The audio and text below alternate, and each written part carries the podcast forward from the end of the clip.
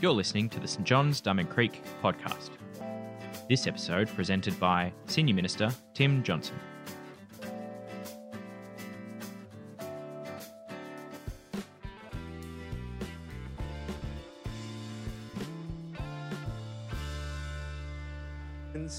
chapter 6, verses 3 to 13, and I'm reading from the NIV version. We put no stumbling block in anyone's path, so that our ministry will not be discredited. Rather, as servants of God, we commend ourselves in every way, in great endurance, in troubles, hardships, and distresses, in beatings, imprisonments, and riots, in hard work, sleepless nights, and hunger, in purity, understanding, patience, and kindness, in the Holy Spirit, and in sincere love, in truthful speech, and in the power of God, with weapons of righteousness in the right hand and in the left, through glory and dishonor, bad report and good report, genuine yet regarded as impostors, known yet regarded as unknown, dying and yet we live on, beaten and yet not killed, sorrowful yet always rejoicing, poor yet making many rich, having nothing and yet possessing everything. We have spoken freely to you, Corinthians, and opened wide our hearts to you. We are not withholding our affection from you, but you are withholding yours from us. As a fair exchange, I speak as to my children. Open wide your hearts also. Hear the word of the Lord. Thanks be to God.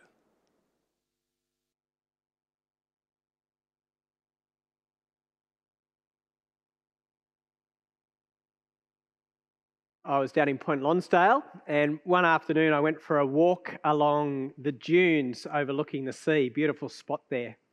Um, and when I decided to head back home, uh, there was a, a, little path in the bushes there. It wasn't the main path, but I thought, look, I'll follow this one instead.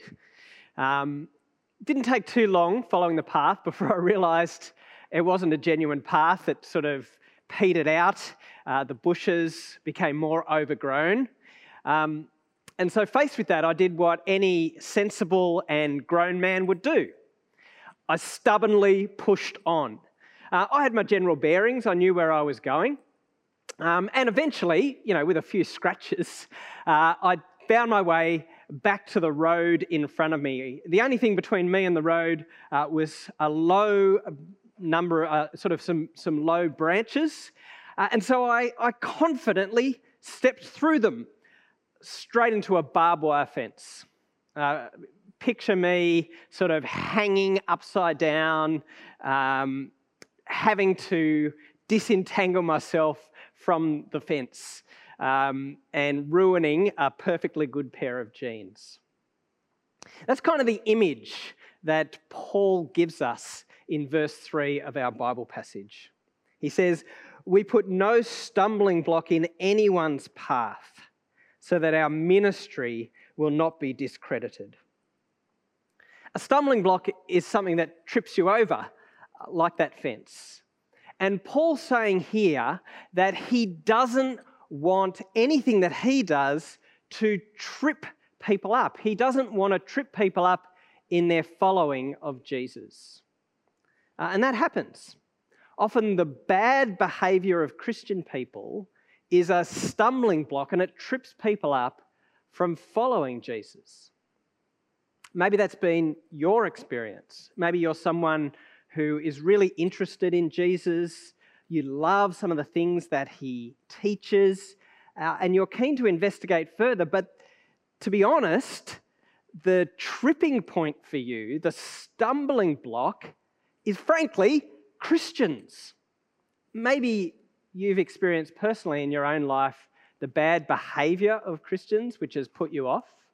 Maybe you've just seen strewn through the media uh, Christians behaving in ways which are hypocritical and unhelpful. Uh, and that is stopping you pursuing Jesus further? Look, all I can say in response to that is I'm sorry. I'm sorry that we as Christians haven't done a better job showing you Jesus. Uh, there's no excuse uh, for bad behavior from those who claim to follow Jesus.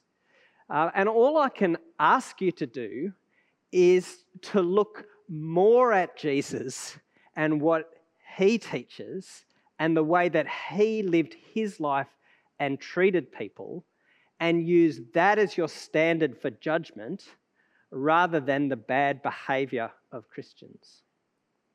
In fact, the message of Christianity is that no one is perfect except for Jesus. No one behaves uh, really well. And in actual fact, the, the only um, criteria for being a Christian is to recognize that your own life falls short, that you fail, that you stuff up, that you're not good enough, and actually call on God to have mercy on you and, and forgive you, and to seek forgiveness through the perfect life of Jesus that he lived and the sacrificial death that he died in our place to deal with our stuff ups and our failings. Now, having said that, Christians, people who do follow after Jesus, having been forgiven, are supposed to live in the way of Jesus. And so, if we haven't done that very well, and that's been a stumbling block for you, again, I'm sorry that we have somehow hidden and distracted you from how amazing, how wonderful, how beautiful Jesus is. Paul, for his own part, is really keen not to do that sort of thing, not to be a stumbling block to people. In fact, he wants to do the opposite. That's in verse 4. He says, Rather, as servants of God, we commend ourselves in every way. He wants people to look at his life as someone who is known as a servant of God, someone who lives for God, and for people to go, wow, that is amazing. Not for his own sake, so that people think that he's wonderful, but because they know who he's serving, that he's serving God, that he commends God through his own life. Uh, and that's the challenge of this Bible passage for Christians. Are we living our lives in a way where we're being a stumbling block to people following Jesus? Or are we living in a way which will commend Jesus to other people? Paul goes on in the rest of the passage to speak about his own life and to speak about the different ways in which we should commend Jesus to people. The first thing that he says is that we can commend Jesus to other people by the way that we endure hardships and suffering that we face in our life. You know, I reckon at the moment it's a really great opportunity for us to be commending Jesus to other people in the difficult circumstances that we're all facing and have been facing with coronavirus and the restrictions uh, that have been in place. Sometimes, when things are the hardest and the darkest, is when light shines out the most. And so, actually, living in the way of Jesus as we should actually stands out and looks different. There's, there should be hope in the way that we live and, and genuine love in the way that we respond, even in the midst of dark and hard times. Paul himself is no stranger to hard times. Uh, in verse 4, he says that he wants to share Jesus in trouble, hardship, and distresses, in beatings, imprisonments, and riots, hard work, sleepless nights, and hunger. Uh, if you read in the Bible the story of Paul's life, you know none of that's an exaggeration. That's the sort of stuff that he went through. And he did it because he thought Jesus was so impressive. Jesus transformed his life so much that he just wanted to get out and to share that with other people. Um, and so he did, and he went through great hardships in order to commend Jesus to other people. But he was willing to endure it for the sake of sharing Jesus with others. When I read through the sorts of things that Paul endured, I think, you know what, this, this lockdown situation hasn't been that bad. Um, you know, I don't want to. I don't want to downplay it. Maybe it's been particularly hard for you because of your circumstances. Uh, but Paul's point here is that hard times do come in life in different ways, and they come because we're living in a world which is is broken. It's not the way that it's supposed to be. Uh, and when you become a Christian, it's not like you take some sort of magic pill that you pop and all the hard times go away. No, Christians live within the broken world. And because we're wanting to share Jesus with other people, we want to speak about Jesus to others, we want to display the life of Jesus to other people. In a broken world, sometimes people don't want to hear that stuff and they don't want to see that, and they may not respond positively to us. And so times might even be harder. Uh, Jesus never promised that when we started to follow him, things would be easy. In fact, the opposite. He said that things will be hard at times. We follow after a Saviour who himself suffered and died, and so we can't expect that life will always be rosy. We'll face hard times, but part of commending Jesus to others is actually enduring those hard times so that we can share Jesus and display the life of Jesus to other people. So, hard times are a reality and they're a given, and we endure those as a, as a way of commending Jesus to other people. But also, Paul talks about here the way that our character needs to be on display in the midst of hard times. It's true, isn't it, that um, in the midst of hard times, sometimes you see particularly the beauty of people's character shining through. I can think of people in this church, and I won't embarrass them by saying their names, who have been through terrible situations and are going through very difficult situations in terms of health, uh, disability, tragedy that they've faced. And yet, in the midst of that, this light just shines out of them. Their, their character shines forth in beautiful ways. Uh, and it's the sort of thing that Paul's talking about here in verse 6, where he says, uh, in purity, in understanding, patience, and kindness. Uh, purity is about moral purity, doing the right thing, but it's more than that. It's also about pure motives, being authentic and genuine in the way that you do things. Understanding is talking about being wise and discerning, making good decisions, and treating people well. Uh, patience is about controlling your temper, not just reacting to the situation, uh, but actually thinking through and being willing to wait um, and not just reacting even when people might treat you badly. Kindness is about actively doing good for people, seeking ways to, to bless people in really practical ways. Uh, now, those things are hard to do at the best of times, aren't they? But they're especially hard to do those things when things are hard and when our stress levels go up. So, when we're more stressed, when times are hard, we tend to make excuses for impure behavior. Ah, oh, I deserve an indulgence. We tend to be less understanding of other people. Why can't they understand me? Don't they know how stressed and how busy I am? We tend to become impatient. Our stress just boils over and we react. And we're less likely to be kind. We actually do harmful things often to other people rather than kind things, and we end up just looking out for ourselves. Now, none of what I've just described there is, is theoretical, by the way. Um, if I thought, man, I am nailing this purity, understanding, uh, patience, and kindness stuff, uh, two words in the last couple of months have pricked that bubble online schooling. Yeah? The parents out there know what I'm talking about. Um, now, what Paul is describing here is incredibly difficult. They're not things that we easily do in our own strength and in our, our own power. Instead, they're actually things that we can only do as God works in us by the power of His Holy Spirit. And that's exactly where he goes next in verse 6. He says, In the Holy Spirit and in sincere love. Uh, love is kind of the ultimate characteristic that Christians should be displaying. It's the one that sits above all else. Uh, and elsewhere in the Bible, things like love and patience and kindness are actually described as fruit of the Holy Spirit.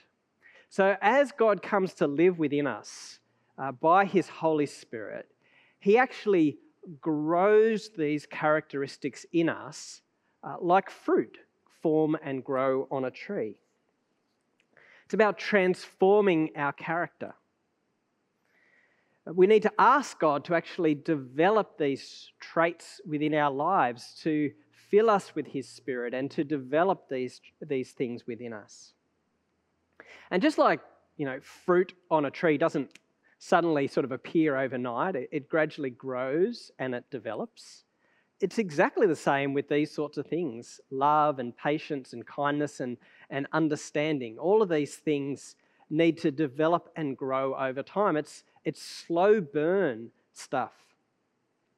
It's a little bit like um, learning a new language or a new sport, um, or maybe learning a musical instrument. When you first start doing any of those things, you're, you're clunky and you're, you're clumsy and you you stuff up and you make mistakes. It feels uh, really unnatural. But over time, as you, as you keep trying and failing and, and trying again and, and practicing and, and learning, you get better at it and it actually becomes part of you know, your muscle memory and embedded in who you are as a person. And over time, it just starts flowing out naturally that you do those things. And it's the same with the fruit of the Spirit, I think. Things like patience and kindness and love and understanding and, and purity. O- over time, when you practice doing those things, when you ask God to help you doing those things, when you stuff them up and then have to say sorry and ask God to help you get better at those things, in time you do and they grow as fruit within your life, fruit of the Spirit. And in verse 7, Paul sums all of this stuff up in a really powerful phrase. He says that we, we commend God with weapons of righteousness in our right hand and in our left. Right? What are, what are the weapons that Christians should use as they seek to commend Jesus? Uh, they're not physical weapons. The weapons that we have is doing the right thing. Doesn't sound very powerful, doesn't sound very impressive, but that's what we've got. Our weapon is weapons of righteousness, doing the right thing, uh, which is not just sort of being a goody goody, um, sticking to the rules. Uh, righteousness in the Bible is, is, relational, it's about treating people right, uh, doing the right things by people in every situation. It doesn't sound very impressive, but it's one of the ways that Jesus turned the world upside down. Uh, as Christians, we believe that Jesus is none other than God Himself who comes into the world in order to transform the world and to fix the brokenness that we find in the world. How does He do that? Well, He doesn't come in and smash the place up and kill off the bad guys. He came and He loved and He served, He sacrificed, and he even gave his own life. And as his followers, we should act in the same way. We should use the same weapons of righteousness that he did. It's a pity that Christians don't always get this right. And over the years and the centuries, we've often stuffed it up. Thinking of things like the Crusades in the Middle Ages, where Christians took up swords, physical weapons, uh, and fought. And that, that is still a stumbling block for Muslim people all around the world. It's something that trips up Muslim people wanting to follow Jesus, even hundreds of years later. How much better would it have been if they had chucked down the physical weapons, taken up the weapons of righteousness, killed people with kindness, rather than attacking them in a way which was not in the way of Jesus at all? Much better, as an example, was how the early church, the very early church, grew in its early years. So, in the year 165 AD, a pandemic spread through the Roman Empire. Uh, historians reckon it was probably the first outbreak of smallpox in the Western world. And something like a third or a, qu- a quarter to a third of the entire population of the Roman Empire was, was wiped out by smallpox. And people worked out pretty quickly that it was contagious. So when people started throwing symptoms, showing symptoms, people would abandon them. They'd just chuck them in the streets so that they didn't come near them. Except that's not what the Christians did. The Christians cared for each other and even cared for their neighbours, their non Christian neighbours as well. They took up weapons of righteousness. The weapons of righteousness were food and water and basic nursing. And they saved many lives, drastically reduced the mortality rates by those simple acts of love, taking weapons of righteousness, and doing the right thing for the sake of other people. In the process, they removed stumbling blocks and barriers to faith. They commended Jesus in radical ways, and the church grew incredibly fast as a result of their actions. So, Paul encourages us to commend Jesus by enduring hardship and by the way we display our character in the midst of hard times. But lastly, he reminds us in the midst of all of this, it's ultimately God's opinion that matters. The reality is that life has its ups and downs. There's good times, and there's also really hard and difficult times as well. And Paul captures that reality in, in verse 8 of our passage. He says, Through glory and dishonor, bad report and good report. Now, life's, life's a roller coaster. There are times when we feel appreciated, that we're succeeding, that our relationships are going well. But there's other times when, when things are just the pits, we're feeling ignored, uh, everything that we touch turns to dust, uh, and our relationships are stressful. And in, in the midst of that reality of life's ups and downs, if how we understand ourselves, if, if the core of our identity is, is linked to our circumstances, then we're going to go from feeling great about ourselves to feeling the pits, and up and down and up and down we'll go.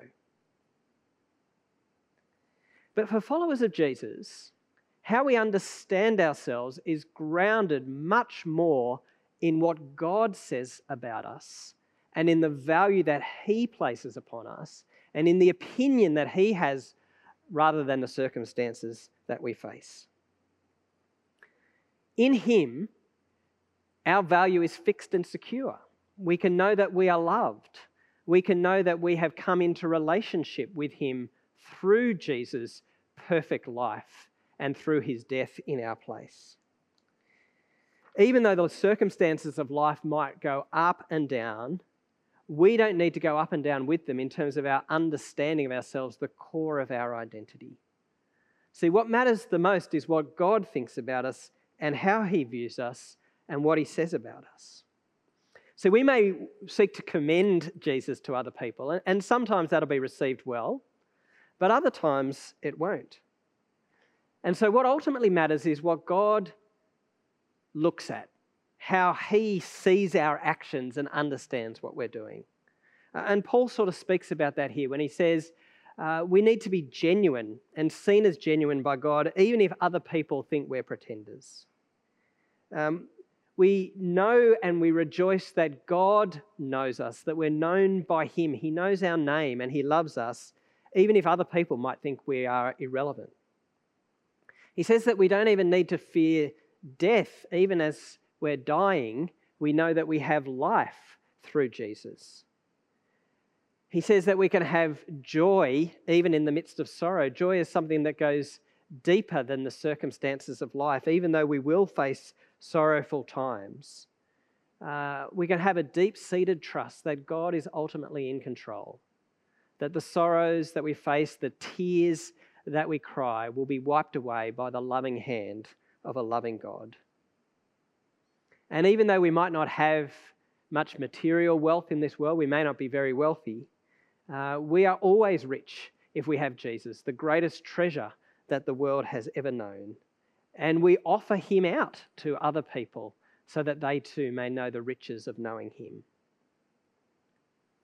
In all of these things, Paul gives us a really helpful framework for following Jesus and for sharing Jesus, commending Jesus to other people. We want to do it in a way which doesn't create stumbling blocks, which doesn't trip people up. Uh, and we do that by enduring hardship, by displaying the character of Jesus in our lives, even in hard times, and in fixing our opinion on what God thinks of us, focusing on Him and finding our identity in Him in the midst of it all. It's a really helpful framework by Paul. But as I've been looking at this passage this week, I've been thinking to myself, I'm really glad I'm not Paul. and I'm really glad that you're not the Corinthian church. Um, Paul writes this partly to kind of defend his ministry and the way he's undertaken things because he's saying to the Corinthian church, I love you guys. And it's like crickets back. He's opening his heart to them, and they're not really being open and receiving the ministry that he's offering. That's the Corinthian church, but that is, that is not this church. Um, I'm so thankful for the way in which you have opened your heart so wide uh, to me and to the staff team here over these, these last few weeks. The encouragement, the support, uh, the love that has been displayed to us, has, to us has been wonderful. Uh, for the way you've prayed for us and told us that you've been praying for us, upholding us in prayer has been wonderful. I've been encouraged by the way that you have loved each other, that you've, you've reached out to, to care for each other, to ring each other, to watch out for people who are more vulnerable or isolated and make sure that they're looked after and cared for. For the way that you've shown adaptability, um, wanting to get together digitally, even though that's been hard for some people, but being willing to change and adapt in order to love and serve each other. It's been wonderful. Uh, if, you're, if you're new to church, not that familiar with church, maybe you've never physically been to church, uh, or you're new to this church, you'll have seen something uh, through our online services uh, of our community and what we're about. But let me tell you, there is so much more to experience. To experience the love of Christian community and this community in particular is something to behold. And I look forward to being able to share it with you when we're able to physically meet together again. So, thank you. Thank you for opening wide your hearts to me, to our staff, to each other. Uh, and my heart is, is open wide and it's overflowing uh, with love for this church. Thank you, dear brothers and sisters, for the love that is being displayed to each other. May God bless you, protect you, uh, strengthen you, and grow you in Jesus as we commend him to other people around us. Amen. Thanks for joining us. If you'd like to subscribe to this podcast, you can do so in Apple Podcasts, Google Podcasts, Spotify, or wherever you get your podcasts from. Just search for St. John's Diamond Creek.